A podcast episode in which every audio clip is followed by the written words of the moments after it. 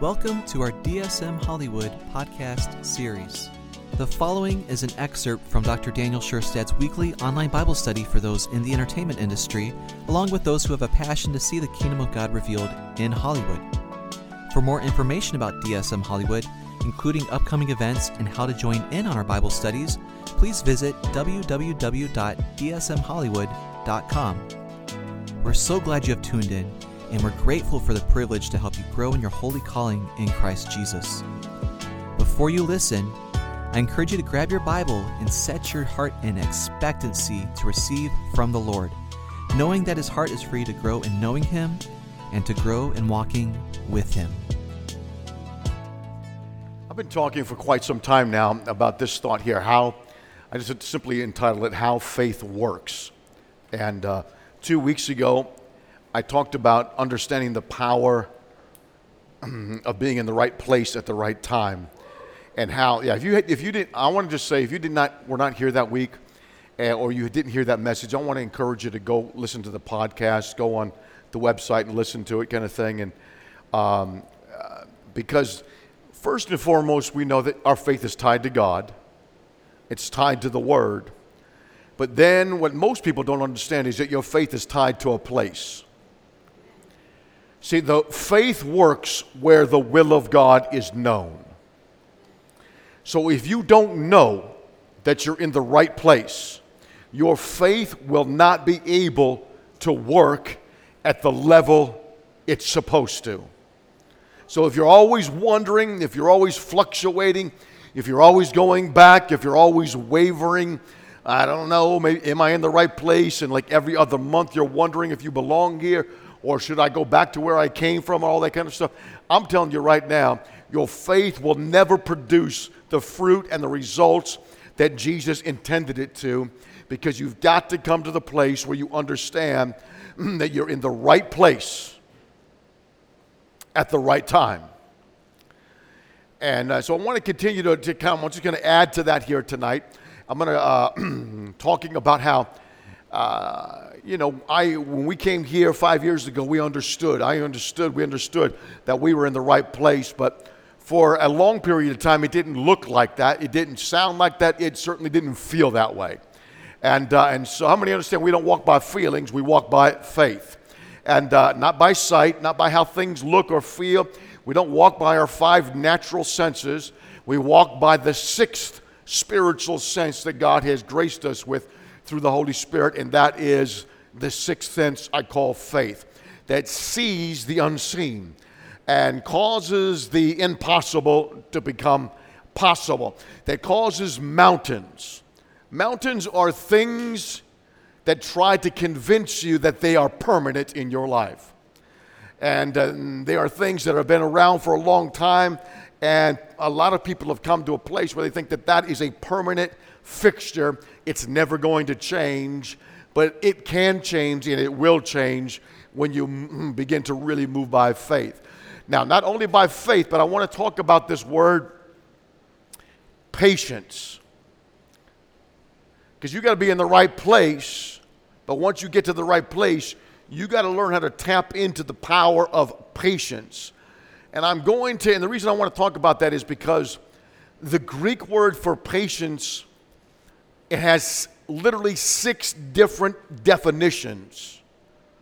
And it literally, throughout the New Testament, you'll see that the English translation will use six different English words to communicate the one Greek word patience. And a lot of times mm, it's not saying patience, so people don't even know that that's the same exact word in the Greek language. And so they miss what God is saying there. So I want to just read one verse here. I'm going to start out. I'm going to read it out of the Amplified Bible. Then I'm going to read it out of the Passion Translation. But it says this in Hebrews 6:12: "In order that you may not grow disinterested or become spiritual sluggards." Okay. Excuse me. Or lose hope. One translation says, lose hope. Let me just make a few comments about that thought right there that I've made in, in, in past times, but I just want to just kind of remind ourselves and encourage us with this that any area of your life that's not anchored in biblical hope is under the manipulating power of a lie. Mm, hope is not mm, just a construct, it is a person. His name is Jesus. Fear embraced will blind you to God given internal resources that will give birth to a child named hopelessness. Let me say that again. Fear embrace. The enemy comes with fear, anxiety, worry to get us to see faith is the substance, just like this table is made out of a particular substance. Faith is a spiritual substance that creates spiritual promises. So when you say, God, I want you to fulfill this promise in my life, or I need this miracle to take place, God says, Well, listen, if you would actually send me up some substance, I'll take that substance and form that which you need and send it back to you. But until I get the substance from you, nothing is happening in your life. So the enemy likes mm, you to never come to that place where you can lift up that substance. And the way that he does that is by robbing you of your hope. Hope is for the future, faith is for the present tense. Hope is for the future tense, faith only works in the present tense. Faith is the power that changes your present tense circumstances. Once you lose hope for the future, you've lost all power to change your present day circumstances. Once you lose hope for the future, you've lost all power to change anything right now. Don't, don't, even, don't even think that you're going to change anything until you've reestablished this biblical thing, this biblical anchor called hope. Come on now. I always like to say it like this the person in the in that's in the room that has the most hope will have the most influence in the room. The person who's that has the most hope coming out of their mouth will always, I don't care if they're saved, unsaved, I don't care if it's the world, I don't care what kind of uh, um, venue you, f- you find yourself in, whoever, and it's sad when you're in a venue and it's an unbeliever, come on now, a, somebody who's part of the kingdom of darkness is speaking, come on, more words of hope than the sons and daughters of God in the room. Come on. That's a bad testimony. If you're in that situation, just keep your mouth shut because you're not representing very good. Until you come to that place where you can represent Jesus in a biblical way and you can speak words of hope because the person who's speaking words of hope will always have the most influence over the rest of the people in the room because people are dying for hope. And what, whoever speaks words of hope, they will be drawn to that because they're looking for somebody. And that's why the book of Hebrews goes on to say at the end of the chapter 6 here that, that hope is like an anchor in our soul. So it's so important that we, we have that established, okay? So here it says here in Hebrews chapter 6, verse 12, in order that you may not grow disinterested or lose hope, but become an imitator, behaving as those who through faith and, and leaning completely in God, excuse me, on God in Christ, with absolute trust and confidence in His power, with absolute trust and confidence in His wisdom, with absolute trust and confidence in His goodness.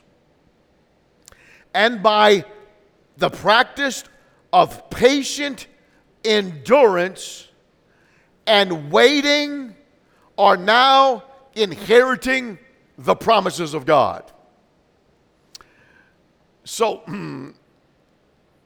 he says right here, thee, you need to imitate those who have gone on before you who inherited, who saw the manifestation of the promises of God made to them through God, through the Word of God, through the covenant of God, by faith in God, by trusting in His goodness and His wisdom and His power.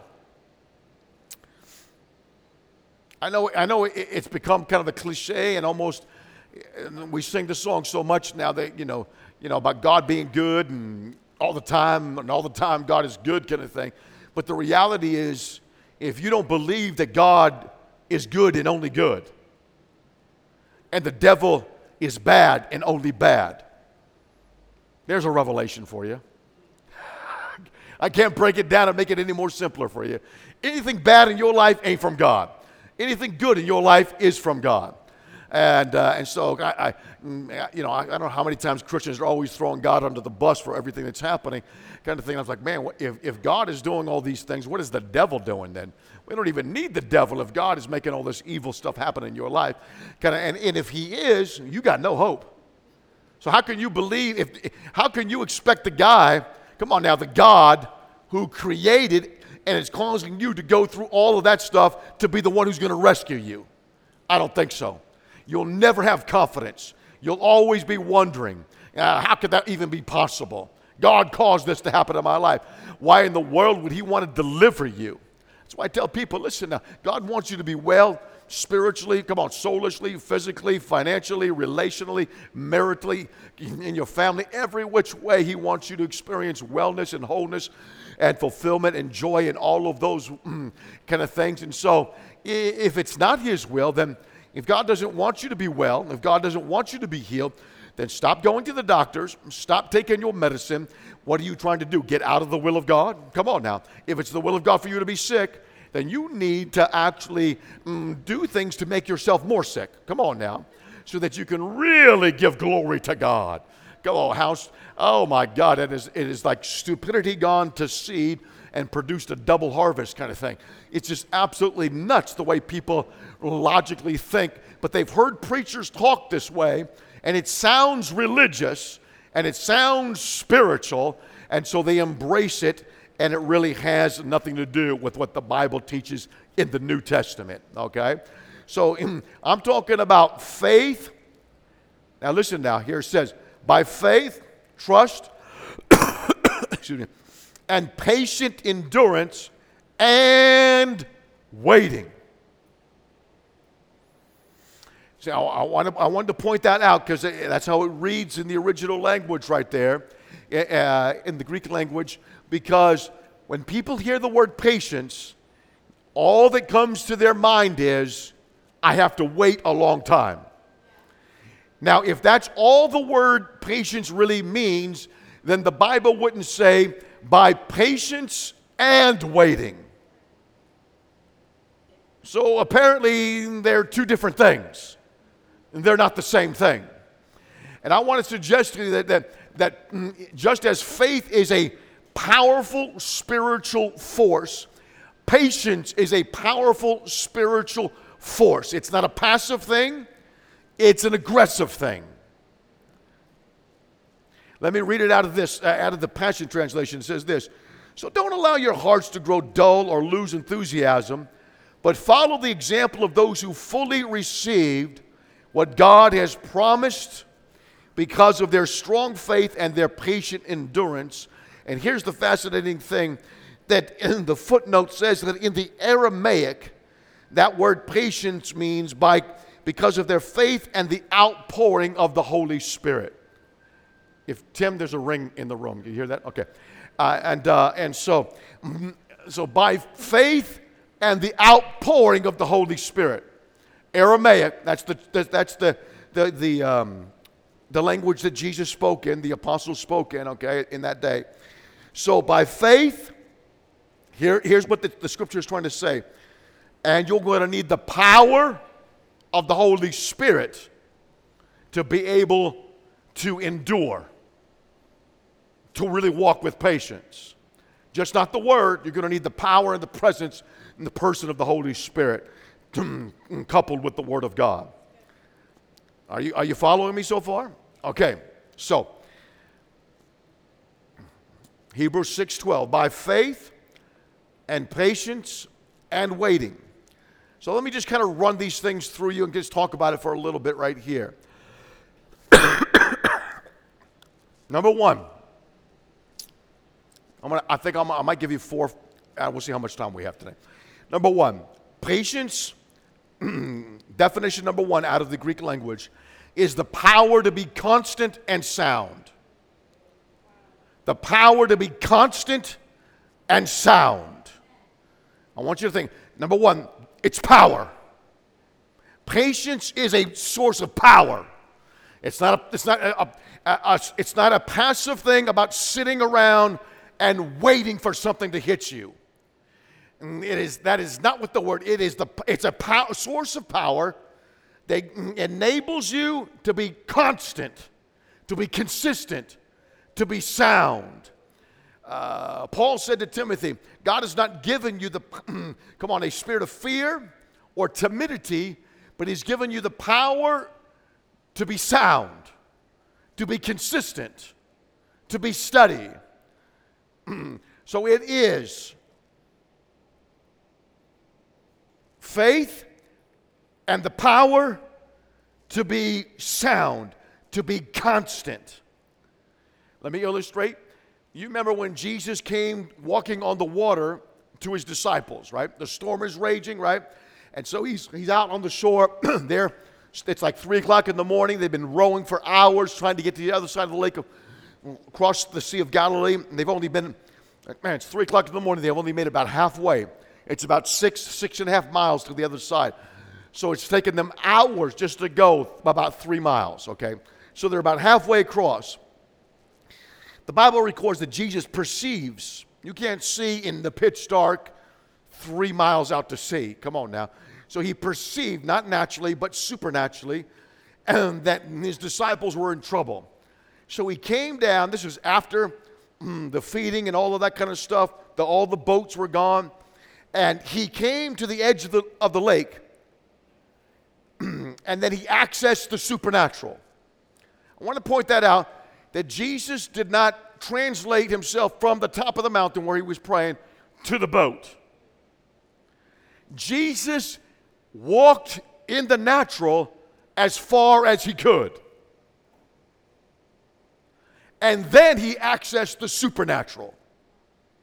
I want to just say that because a lot of times we sit around thinking that we are not responsible to do everything and anything we can do in the natural with the wisdom of God being led by the Holy Spirit. Now, even Jesus did everything he could from a natural standpoint, and when the natural was gone, then he, his faith activated the power of the Holy Spirit, and he was able to cause that water to become cement. Come on now. And he walked out. now, the water, the Bible records as he got there, mm, they were, uh, the, the guys that are in the boat started screaming like little girls, saying, Oh my God, it's a ghost. Come on now, come on now. They literally thought it was a, a ghost walking on the water. And Jesus told them to to please stop screaming. Uh, you are getting on my nerves. Okay, come on now. And it is just me. Come on now. And so then Peter says, If it's really you, tell me to come walk out on the water. Well, I mean, that's like, there's only one answer to that question, right? Right? So, I mean, he's like, he's like, got, I mean, how else can Jesus answer that question? Well, yeah, it's me. So I guess I'm going to have to tell him to walk on the water. Uh, and so he says, Come gives him one word. He starts walking on the water, gets out of the boat, starts walking on one word from Jesus. All it takes is one word, and you can access the supernatural. All it takes is one word, come on now, for, for breakthrough to take place in your life. You are one word, come on now, one relationship. Never underestimate the power, come on now, of social currency you're only one relationship from a breakthrough. Uh, one word, all God has to do is just speak to, to one person's heart, and supernatural favor and blessing and doors are opening to you that will not open to anybody else. One word. As long as you're willing to get out of your comfort zone and what you're used to and get out of that and start walking on that one word. Come on now. And as he did that, now he's walking on the water towards Jesus. But the Bible records that the storm was raging, the winds were, were strong, the waves were high, and he took his eyes off of Jesus and looked at the circumstances. And when he did that, he began to sink and he cries out for Jesus to help him. Jesus reaches out and saves him. They walk back to the boat. The Bible records that they were supernaturally, instantaneously transported to the other side of the lake in seconds. And uh, Jesus says to Peter, Why did you doubt? And why is your faith so little?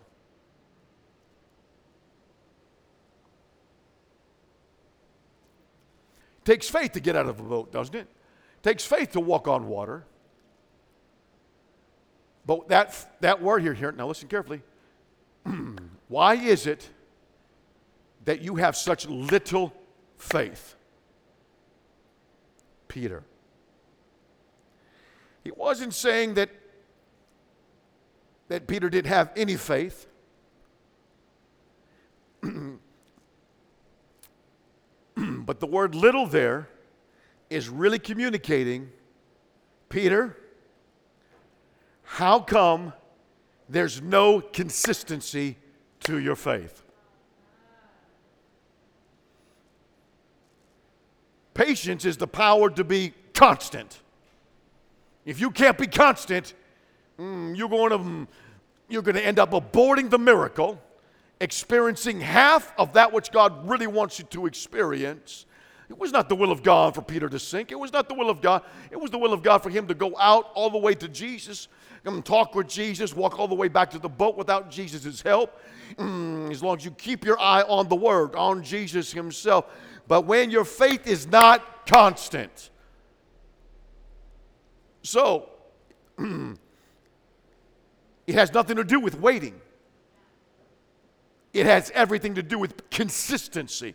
Your faith having soundness to it, having consistency to it, so that when that storm comes, when the trials come, when the resistance comes, you're not wavering, you're not doubting, you're not wondering, you're not looking at the circumstances. Your eyes are fixed on the word, the promise, Jesus, the living word of God. Somebody say, Amen. amen.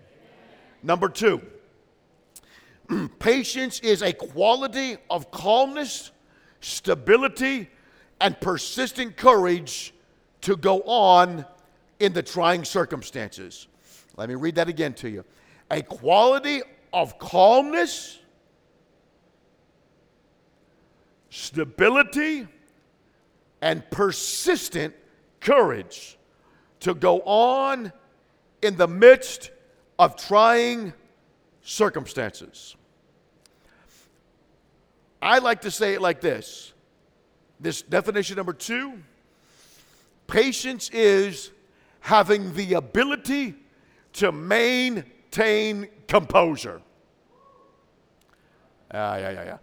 Uh, yeah, because uh, when, when you start walking by faith, everything in hell is coming online towards you, and he's going to strike you with all kinds of fear, all kinds of circumstances and if you cannot maintain your composure, if you're freaking out, if you're afraid, if your fear is gripping your heart, if you're embracing that instead of faith, I'm telling you right now, your faith will be aborted, it will be short circuited, and you will not experience the promise of God at that time.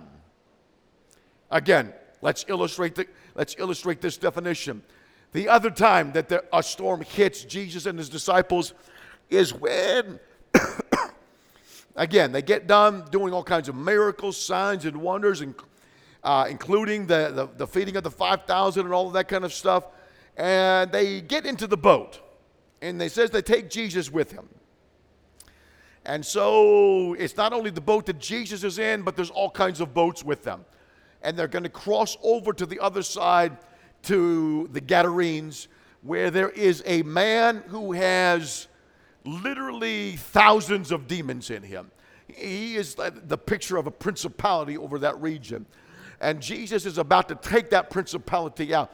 That whole region has been terrified for decades because of this one man that literally lived in the cemetery, who broke off chains, who talked with the dead people, and had conversations with them, the Bible records. And, uh, and so Jesus is on his way to take care of that principality. And as soon as Jesus gets into the boat, he falls asleep. He's exhausted from a natural standpoint. And out of nowhere, the Bible says, that a storm came with hurricane proportions. So we're talking about a storm that has about 120 mile an hour winds to it, kind of thing. And uh, when we were in Israel back in 2012, when we were on the Sea of Galilee, I asked somebody about that, and they said that there is, uh, if the right circumstances can be uh, arranged and orchestrated, uh, it said that the, because of the mountains and everything, it can literally sweep down off the mountains and onto the Sea of Galilee, and it causes storms of that kind of proportion. And, and they said that if when that happens, if you can't get off the Lake of Sea of Galilee within 15 minutes, you're dead. You're physically dead. You will not survive. That's how powerful the storms. And so the, the demons literally orchestrated this out of nowhere to try to keep him from getting to the other side to deal with this principality. So Jesus is asleep in the boat. This storm comes out of nowhere. The disciples are freaking out, afraid. They go to wake up Jesus and they say, Don't you care about us? Are you going to let us die? You're just sleeping. You're doing nothing. We're dying. We're going under. These, these are experienced lifetime fishermen. They lived on that lake. And they, so if they said and felt like they were going to die, they're going to die. And they felt like Jesus did not care. Jesus wakes up, he gets up, he looks at them, then he looks at the storm, looks at the water, looks at the waves. He tells the wind to shut up and the waves to calm down. And he rebuked them and the same word for rebuke is the same word that he uses when he rebukes demons. So he's speaking to the wind and the water as if they're living entities that can hear and respond to his word. And the reason he does that is because they are.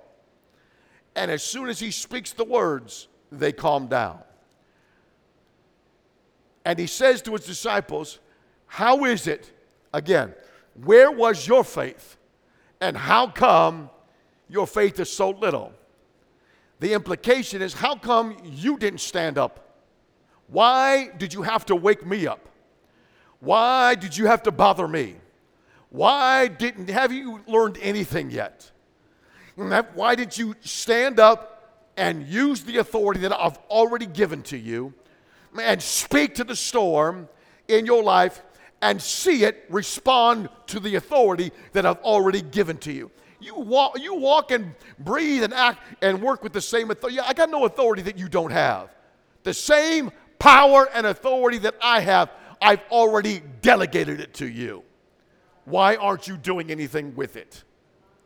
So Jesus stopped the storm with faith and with the power of patience.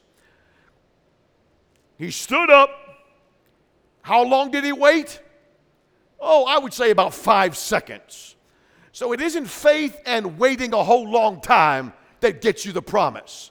It's faith and maintaining composure in the midst of trying circumstances.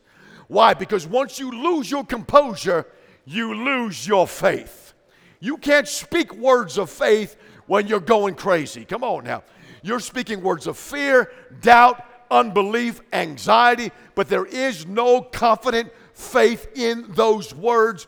There's no real authority in those words. You're just speaking, come on, words that you hope something might happen, but there is no composure. So it's faith and maintaining composure that gets things to happen in your life. Whew. Not faith and waiting a whole long time. And I'm not saying that there aren't moments in our life where we have to wait, because there are, I've experienced it myself. But I'm telling you right now, I'm just trying to illustrate to you and communicate here tonight that many times throughout scriptures, waiting had nothing to do with it. It was all about being consistent. And can I just suggest this to you that maybe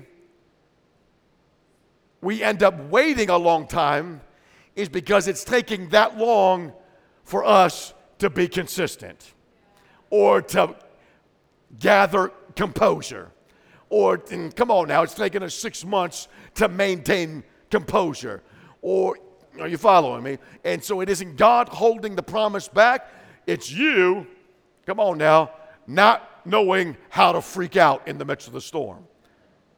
Stand up, maintain composure, and when you do that, now you can speak words of faith because there's no fear in your heart whatsoever. Nothing but confidence is coming out of your mouth. The, these circumstances, they will bow. They will change. And this breakthrough will take place. This thing will take place in our life. I just want to just commend Maisha today. Maisha got it. She called me, me and Sue early, uh, early this afternoon and said she just got a call from her kids that uh, there was a, um, a, an active shooter in their school and the school was locked down. And so we began, we prayed on the phone, began to take authority over that whole thing. And so um, uh, the SWAT was there, the police was there, the helicopters were there, everything was locked down for blocks, kind of thing. And, uh, and so they ended up finding out what the issue was and dealt with it, kind of thing, and all that kind of stuff. Uh, but here, here's my point is you know, of course, as a parent, when you get a call like that, it, it will shake you, kind of thing. But mm, Maisha did not lose her mind. She maintained composure in the midst of a phone call like that. And we saw God intervene, come on, in a supernatural way. It could have turned out to be an absolute diabolical thing. Uh, I'm just talking about something that happened today, right here. I'm telling you, this stuff works. Somebody ought to just give Jesus all the glory and all the honor for that. Hallelujah. Number three, the quality of character, which was does not allow a person to surrender. It's kind of similar to two, but it's a little bit different. That quality of character, the quality of character which does not allow a person to surrender to circumstances or succumb under a trial. The quality of a character, character that's been built by the Word of God and the Holy Spirit. The quality, not the quality of the gifts of the Holy Spirit. I'm talking about the quality that's built over time into your character, which does not allow, has nothing to do. Mm, this, this this definition right has nothing to do, come on now, with, with God just supernaturally intervening and you having nothing to do with it. This definition is the quality that's been built into your character. It's part of who, the very essence of who you are, which does not allow you to surrender to circumstances or to succumb under a trial. Mm, come on now. Daniel was like that. The three Hebrew children were like that. A character. We refuse to bow. We refuse to surrender. We refuse to come down under this kind of thing. The Apostle Paul says, listen now, man, we have got all kinds of things coming against us and we've been knocked down, but we are knocked, not knocked out. Man, we were discouraged at one point, but we were, didn't fall into depression.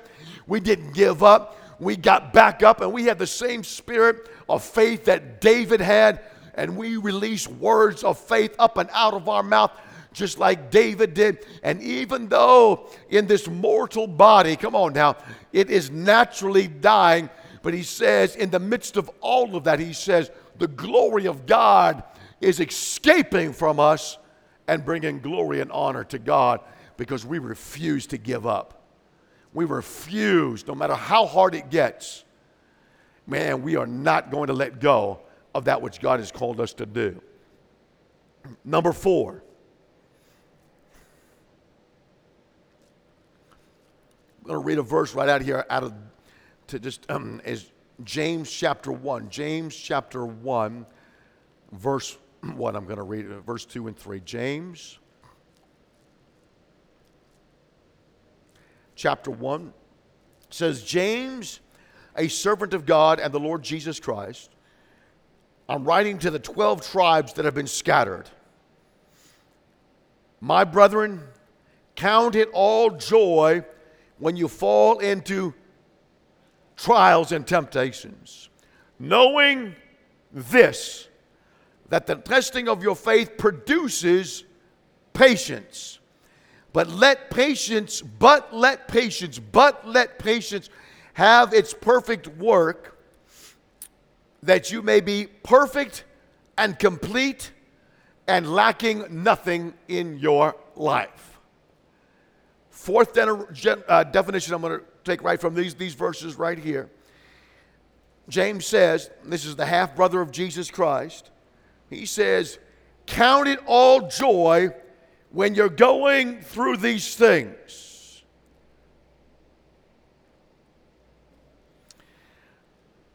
Most people read this verse and they read it like this Be happy, no matter what's going on in your life, just be happy. Yeah, yeah, yeah. If the guy down the street, his house is just burnt down, hey, I double dog dare you to walk up to him and tell him just to be happy about that. I double dog dare you to walk into a funeral home after a man has just lost his wife and tell him, you know what, you just need to do what the Bible says and just be happy. Uh, I'm pretty sure you're not even going to make it out of that funeral home alive. I'm telling you right there. You're going to be killed before you even get to the, to the front door, back to the front door. Because you know why? Because that kind of stuff doesn't work. It's not reality. And that's not what James is saying here. Mm, when you, and it's not saying when you go to the funeral home, just shout hallelujah, be happy kind of thing. And uh, what that is, is the spirit of stupid manifesting all over you. Come on now. In Mark chapter 4, Jesus said that trials and tribulations come to steal the word. That's the purpose of trials and tribulations to steal the word of God out of your heart. Because once he can get the word, then he's got your faith. Once he can get the word, man, you're going to lose all composure. Once you can get the word, there's no going to be no consistency whatsoever in your life whatsoever as it relates to trials and tribulations. It says here, James is writing here, when you come into these kind of circumstances, count it all joy knowing this yeah, you gotta, you gotta learn to read the Bible. Come on now. Most people just read about counting all joy. No, no, he said, you gotta know something. If you know what I'm about to tell you, oh, then there's gonna be some joy that's gonna explode up and out of you. But if you don't know what I'm about to tell you, uh, you're not gonna have any joy. So when you come into trials and tribulations, he says, you can count it all joy if you know this. Knowing this joy comes from revelatory knowledge. Come on, joy comes out of the presence of the Holy Spirit. Joy is the strength of God. There's no strength if you don't have no joy, and you're not going to have any joy unless you're abiding in His presence. I don't know about you, but there is no trial in my life that ever brought joy. Yeah, yeah. There's no trial. I, I, maybe, maybe you want to lie and say that it did, but the reality is there is no such thing as any real trial, any tr- any kind of tribulation or testing that happened in your life uh, that is brought joy. And when you go around telling people that they just need to be happy, and then they can't do what they you told them to do, now they're living under a spirit of condemnation. And now they've opened up themselves to a cycle in their life that's never going to stop. Mm. Come on now, everything is raging. Come on now, you, the opportunity to get upset is right there. But notice James says the trying or the testing is your faith. That's what's being tested. Faith gets tested not your patience. There is no such thing as the trying of your patience. Well, then, this is, man, this is really trying my patience. No, no such thing in the Bible. Yeah. Double dog dare you to actually read the Bible. Come on now. Faith is being tested. Why? Because mm, mm, it says here, because why? Because faith is what we walk by, faith is what we live by, faith is a spiritual muscle. Faith is what gives substance to the things you're hoping for. Faith is the shield that you hold up to quench all the darts of the enemy. You're walking by faith, you're saved by faith, you're delivered by faith. Come on, you're baptized by faith, you're delivered by faith, you're healed by faith. Come on now, you even have to eat by faith. Come on now. And faith is what moves mountains in your lives. Faith is what guards your heart. It was, it's what quenches all the fiery darts. Come on now, faith is carrying the load. We walk by faith, not by patience. Come on now. Faith is what you walk by, faith is the power. So when faith comes under attack, come on now, watch now, listen very carefully. When faith comes under attack, it says, it says right here, it worketh patience. The word, the Greek word for worketh me is literally translated, it energizes.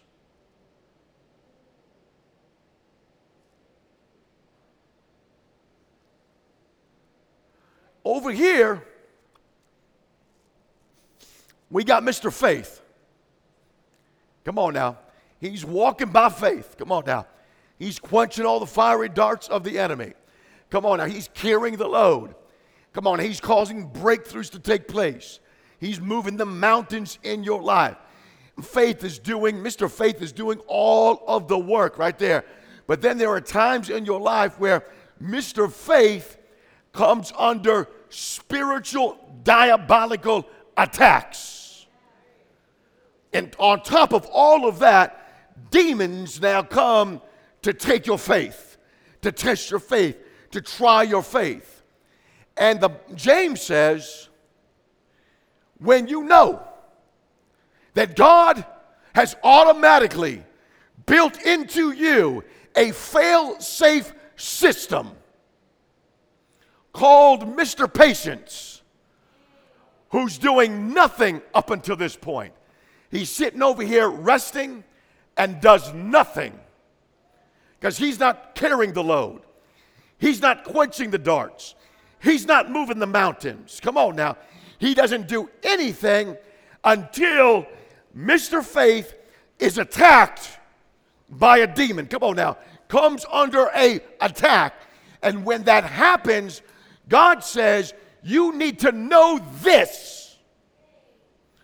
Know this that I have built something into you that will automatically happen if you let it happen. It said, let patience. The implication is that you can make a choice not to let this happen. There's an automatically built in safe me- mechanism that God built into your spirit that says this when your faith comes under attack, Mr. Patience will be energized he'll jump to his feet. And here's the fourth de- definition of patience it means to stand under. Ah, come on now. Come on now. Alex, come on over here. Reed, come on over here, sir. Come on over here. I want to illustrate. Come in here. We're going to say that Alex, come on now. I'm going to say that Alex, let me make, I'm going to do this right now. Alex is going to be Mr. Patience. I'm just going to do this because you, you, you're smaller. And, uh, and uh, you are Mr. Faith. So, Mr. Faith, come on, is walking. Okay. Walking by faith, right? And then when he gets comes under attack, come on now, bend down. Come on, okay. Comes under attack, right? Mr. Patience, no, no, no. Mr. Patience comes, is activated, is energizes, and now bend over. Now jump on his back. There you go. Stands under. That's the definition right there. Stands under your faith. Are you listening? Are you seeing it right there? Mr. Uh, there it is right there. And will carry your faith until either the promise is manifested or the attack is over. Thank, oh my God. Okay, thank you guys. Thank you. You get it. You get it right there, right there. We walk by faith.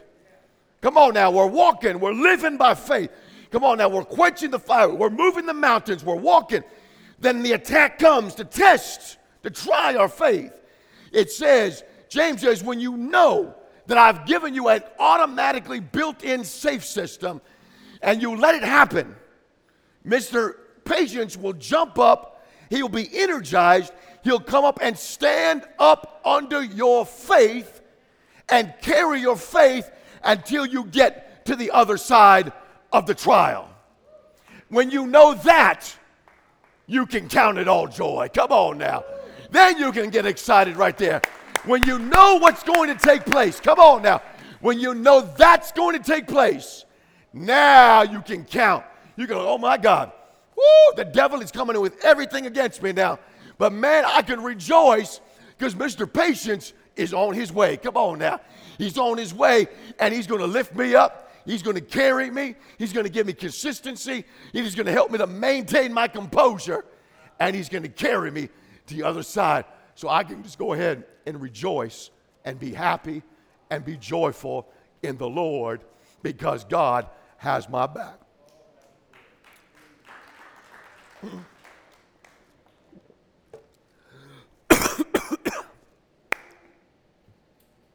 Right there.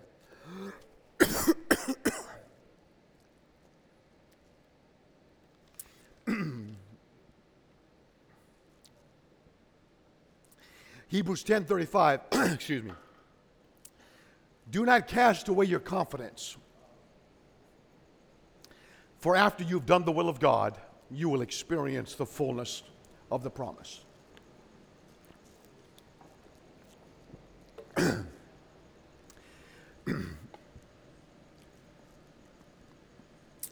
Do not cast away your confidence, for you have need of patience. Guess what that word confidence is in the Greek language? It's patience. It's the same exact Greek word. Do not cast away your patience because you need some patience. Come on now. Uh, don't cast it away. So the implication is again, you have the choice. God's not going, it's not, God's built it in. It'll automatically happen if you let it happen. But if you don't let it happen, it's not going to happen. So that word confidence right there. That's why the Apostle Paul said in Romans chapter 8, I have this confidence. I have this knowing. Nothing can shake me.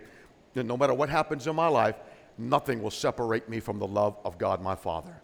There it is right there. Confidence. Same word. Patience. Hebrews 11 6, when it says that God is a rewarder of those who diligently seek Him, guess what? That word diligent is the same exact word, Greek word, for patience. So it could literally read like this it says that God is a rewarder of those who patiently seek Him. Again, yes, there are moments and times in our lives where waiting is involved because it just simply might not be the time for this to manifest in your life. And you can sit around and try to dissect that and, and, and never figure it out, well, you can rest and be confident in the Lord. But I'm telling you right now, from my experience, after 37 years of pastoring, most of the time, the waiting thing was not God ordained. It was the person ordained in their life. And as I study scripture, I find out that the waiting thing most of the time, especially when I look at the New Testament, I look at the life of Jesus. He didn't sit around waiting, he used his faith, stayed constant, maintained his composure, and allowed the power of patience to stand up under. his faith and bring him to the other side. And he knew that would take place every single time. That's why he could rejoice.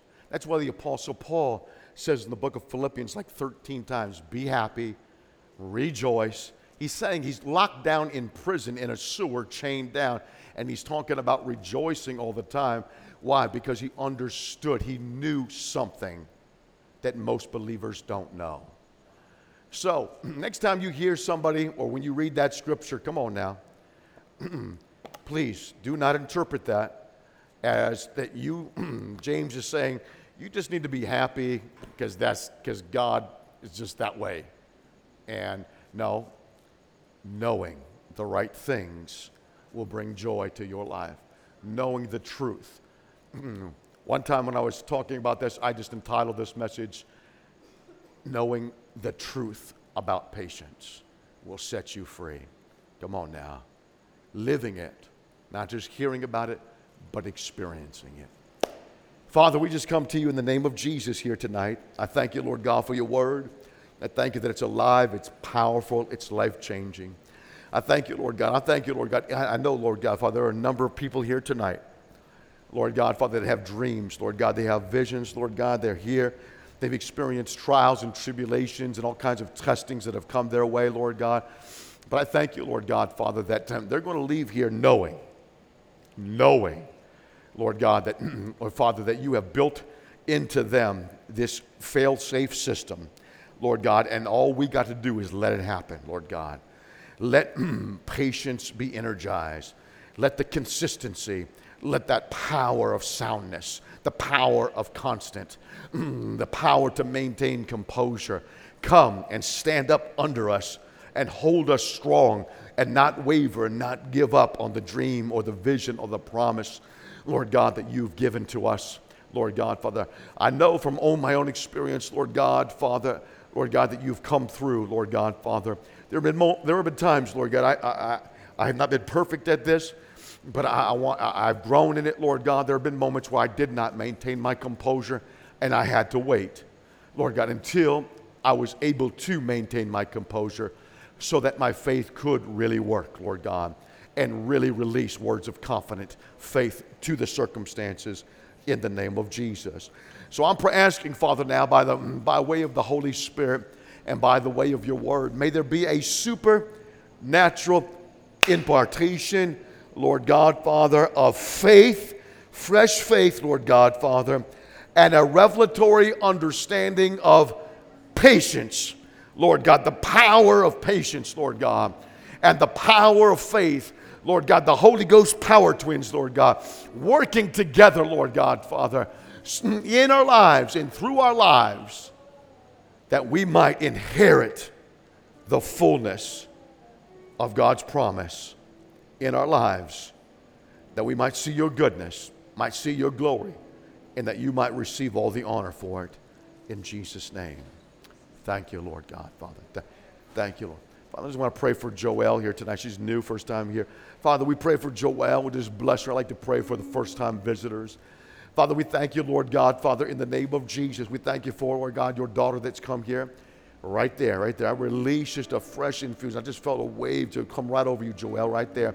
Yeah, it's the power of the Holy Spirit, Lord God, just moving strongly over you now in the name of Jesus, right there. We thank you, Lord God for a supernatural impartation of strength to her spirit, strength to her soul in the name of Jesus right there. And just release, Lord God, Father, even the healing presence of Christ all over her soul here tonight now. In the name of Jesus right now. Strength right there. Strength in the name of Jesus. Courage, mm, boldness, Lord God. Courage. Be strong, Joel, and be very courageous. That's what I hear the Holy Spirit saying to you from Joshua chapter 1. He's quickening those verses to me. He's saying, You tell my daughter to be strong, Mm, to be courageous. You're about to cross over into a brand new land. That's what I hear the Lord saying that God says, I'm bringing you out of something and I'm about to bring you into a brand new mm, a land of promises, something that He's promised to you quite some time ago. And it seems like you've just been kind of going through the wilderness, but God says, You get ready. Come on now. Mm, let those old things pass, those old things just die. Let those old things die Let him go. Even as God said to Joshua, Joshua, what are you sitting around here for? Moses is dead, for goodness sakes. Stop thinking about the past. Stop thinking about those things that are dead and gone from your past. Stop trying to resurrect things from your past. I hear the Holy Spirit saying to you, Joel, stand, go forth, be strong, be courageous. In every place that the sole of your foot shall tread upon, have not I already given it unto you, Joel? That is my promise to you. And no person shall be able to stand up against you, Joel. Uh, just keep your mind, your words, your eyes on my promises. Do not look to the right or to the left. Keep them into the midst of your heart, saith the Lord. And you're going to go forth and you're going to take the wisdom of my word and you will make your way successful and you will make your way prosperous and you will, but only be strong and be very courageous because I've already gone before you and I'm going to make a way where there seems to be no way now in Jesus' name. I'm not going to fail you, Joel. I'm not going to fail you. There's been an, I just hear the Holy Spirit saying there's been somebody in your life that has that has disappointed you and you put you were putting some confidence in them and and they said they were going to do something and it did not happen. God said that that's all eh, eh, it's okay that's okay that's okay. Because hmm, i'm going to i'm the one mm, that's going before you. Yeah, not man me. And i'm not going to let you down. And i will not disappoint you. So i thank you lord god for joel and i thank you lord god for every gift every calling every anointing Lord God, and I bless everything you're doing in and through and for her tonight now. In Jesus' name, amen. Amen. Amen. Oh, you're welcome. Anybody else here for the first time? You? Okay, you look kind of new. What's your name? Amira. Amira. Father, we thank you for Amira tonight. We thank you. We bless her tonight. In the name of Jesus, we bless her now. Father, just release, Lord God, Father, just your anointing all over her in the name of Jesus. We thank you, Holy Spirit, right there. Thank you, Jesus, for your grace. Release just an absolute fresh infusion in the name of Jesus, right there. We thank you, we thank you, we thank you, Lord Jesus. We thank you, Lord God, Father. We thank you, Jesus. We thank you, Lord God. Ooh, we thank you, Jesus. Uh, for whatever reason, I hear the Holy Spirit want me to tell you uh, that he, he, he knows exactly where you're at. He knows exactly what you're going through. And um, he's just, he's got your number. That phrase just keeps coming to me. I don't know what that means, but he just got your number. It may just simply mean that, that he, can, he knows how to get a hold of you any, anytime, no matter where you're at, no matter what's happening. God says, I can get a hold of you, and I will get a hold of you. And I hear him saying that the calling that's upon your life is without repentance. God says, Once I put a call upon your life, young lady, He says, You are my daughter. I've called you, and I never take it back. No matter how many, t- no matter what has happened in the past, no matter what took place, I care though, because the enemy has tried to come and tell you that, that, and that the call upon your life and, and the gifting and even the talent that God has graced you with, and there's been some, some real, some like there's been a, there's been a series of setbacks that have taken place in your life, and uh, it would sing, and the, the voice of the enemy and the voice of these circumstances would scream out to you and say that you're on the right, you're on the wrong track, you're in the wrong place. But I hear the Holy Spirit want me to encourage you that you are on you know, moving in the right place. You're moving at the right at the right time, and you, and you are on the right track right there. And the Lord really is ordering up your steps, and He is He is mm, gone on before you. So you can be encouraged tonight. You can be encouraged tonight in the name of Jesus. You can be strengthened tonight now in the name of Jesus. We thank you, Lord God, Father. We thank you, Lord God. And I thank you, Lord. And I release just a brand new level of freedom all over you right now. In the name of Jesus. In the name of Jesus. I release freedom all over your spirit and all over your soul in the name of Jesus. There's been a voice in your life in past time that has been real kind of controlling and just real manipulating and even intimidating you. And, uh, and, and it's kind of left kind of a residual effect on the inside of you. Uh, the Bible refers to that as a spirit of Jezebel. And there have been many of us, including myself, that have dealt with that spirit over the, uh, in different areas uh, at different times in our lifetime. But I hear the Holy Spirit saying that I'm, go- I'm going to set you free now in the name of Jesus So I release God's prophetic word and God's watering of His word all over you tonight now, daughter, in the name of Jesus. And I take authority and dominion over that diabolical spirit called Jezebel, that controlling, manipulating, intimidating spirit that has come through the voice of other people, and particularly one person. And the Holy Spirit says, I'm going to silence that voice. And more importantly, I'm going to give you a strength on the inside of you that's going to enable you to stand up to that voice. And that voice is not going to have the power and dominion and authority in your life as it did at one time in the name of Jesus. So I say freedom is your portion tonight, now in Jesus' name. I say be free. Be free now in Jesus' name. Uh, I command that demon to go from harassing your mind, your soul, and your spirit, even your nervous system in the name of Jesus. I release the healing presence of Christ now in Jesus' name. Thank you, Holy Spirit, right there. Thank you, Lord God. We bless you. We bless you. We bless you, Lord God. Thank you, Jesus. Woo, thank you, Lord Father. Thank you for every gift, every calling, every anointing. Lord God, in the name of Jesus. Thank you, Holy Spirit, for doing that. In Jesus' name. Hallelujah. Thank you, Lord. That's right. Thank you. Thank you. Oh, you're welcome. Father, we thank you, Lord God, for this young man. Thank you, Lord God, that he is not here. Just hear the Holy Spirit want me to just encourage you. You may know this, but I just want I hear the Lord want me to say it out loud. That He literally has ordered your steps, and you're not here in this place here tonight by accident. It's not a coincidence. It's just not something that you kind of organized or somebody just invited you. You're here because of a divine appointment. I just the Lord want me to say that to you that this is more than just an invitation. This is a divine appointment for you here tonight because you you're about to see the hand of God move in you mm, and through you and for you in a way that you have never experienced before. I just that's what I hear the Holy Spirit say. You're about to see Him move in you and through you and for you in a way that you have never experienced. I'm telling you right now, just God's moving for you is going to be in a whole nother level in the name of Jesus. And you're stepping into a whole nother season of mm, absolute increased favor now in the name of Jesus. So I just released that word all over you right now in Jesus' name. In fact, I see there are a couple of people that God is moving upon right now in the name and orchestrating some some kind of a some kind of um, event. And what I mean by that is like some kind of, like you're going to come in contact with these people, you're going to collide with these people. And again, it's not going to be a coincidence, it's going to be divine, a divine appointment that God has set up for you.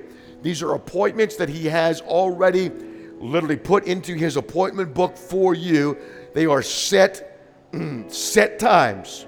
The Bible refers to them as set moments and set times in history and I hear the Holy Spirit saying that these you're about to, to collide with these things, that God has already preordained this to take place, and that you're going to collide with that.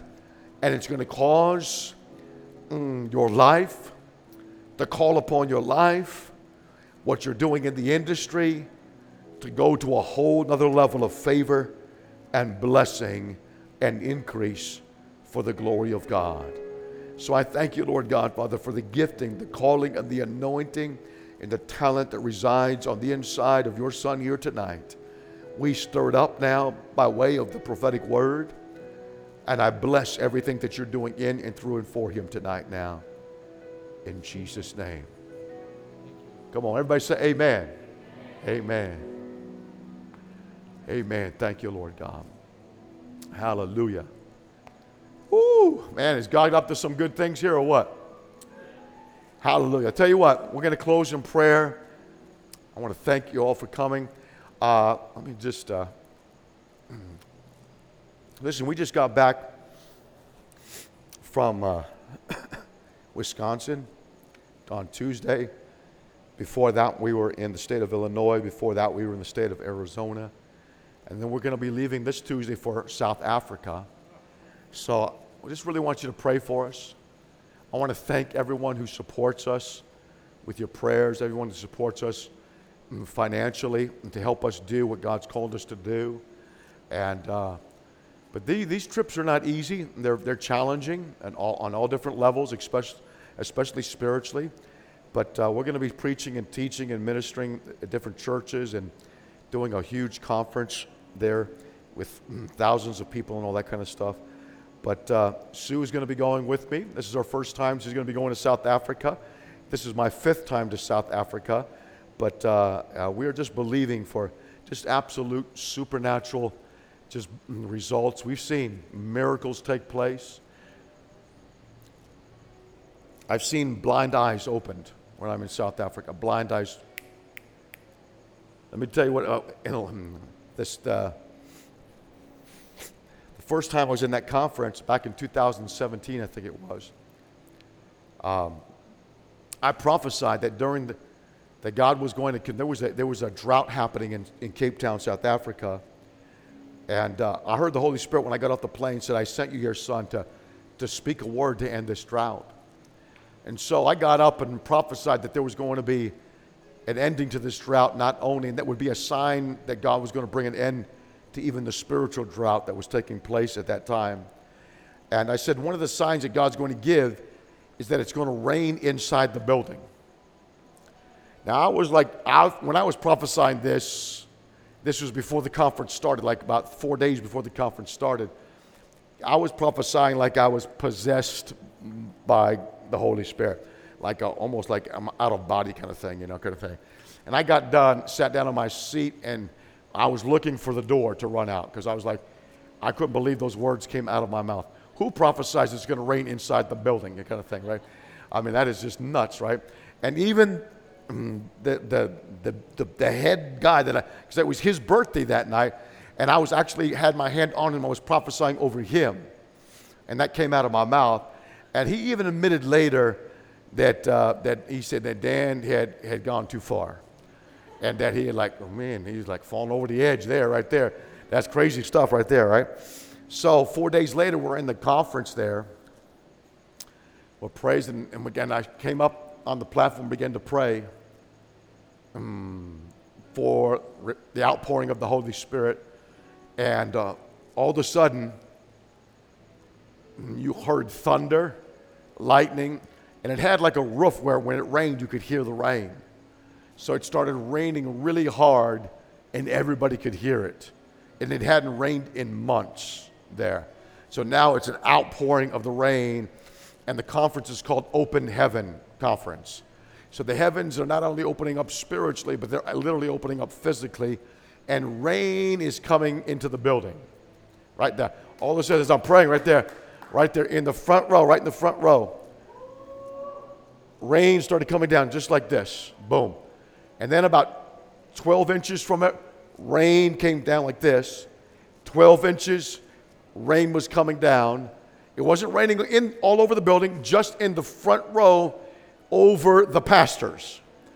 Every 12 inches, there was a literally just, just it looked like about that thick, is coming straight down, just like this and I'm looking at it, and the, the, the, head guy kind of thing, he's like looking, at his eyes are bugged out, and uh, he's like, oh my God, it's actually happening. And uh, I mean, just like across the entire building in a literally a straight line, exactly 12 inches apart. And somebody got up and asked if there was holes in the building, and there wasn't. And here's the thing is, after about 10 minutes, because I actually went down and stood under the rain. I'm like, man, this is like some supernatural stuff here. I'm gonna, I don't care if my hair gets messed up. Uh, I don't care if how many people are here. I'm gonna stand under this rain. And all the other pastors came and stood under the rain. And then all of a sudden, after 10 minutes, it stopped just like that. But you could hear the rain hitting the roof really hard. So if it was just like perfect holes in the building that were 12 inches apart, when it stopped raining inside, it should have stopped raining outside first, right? But it didn't.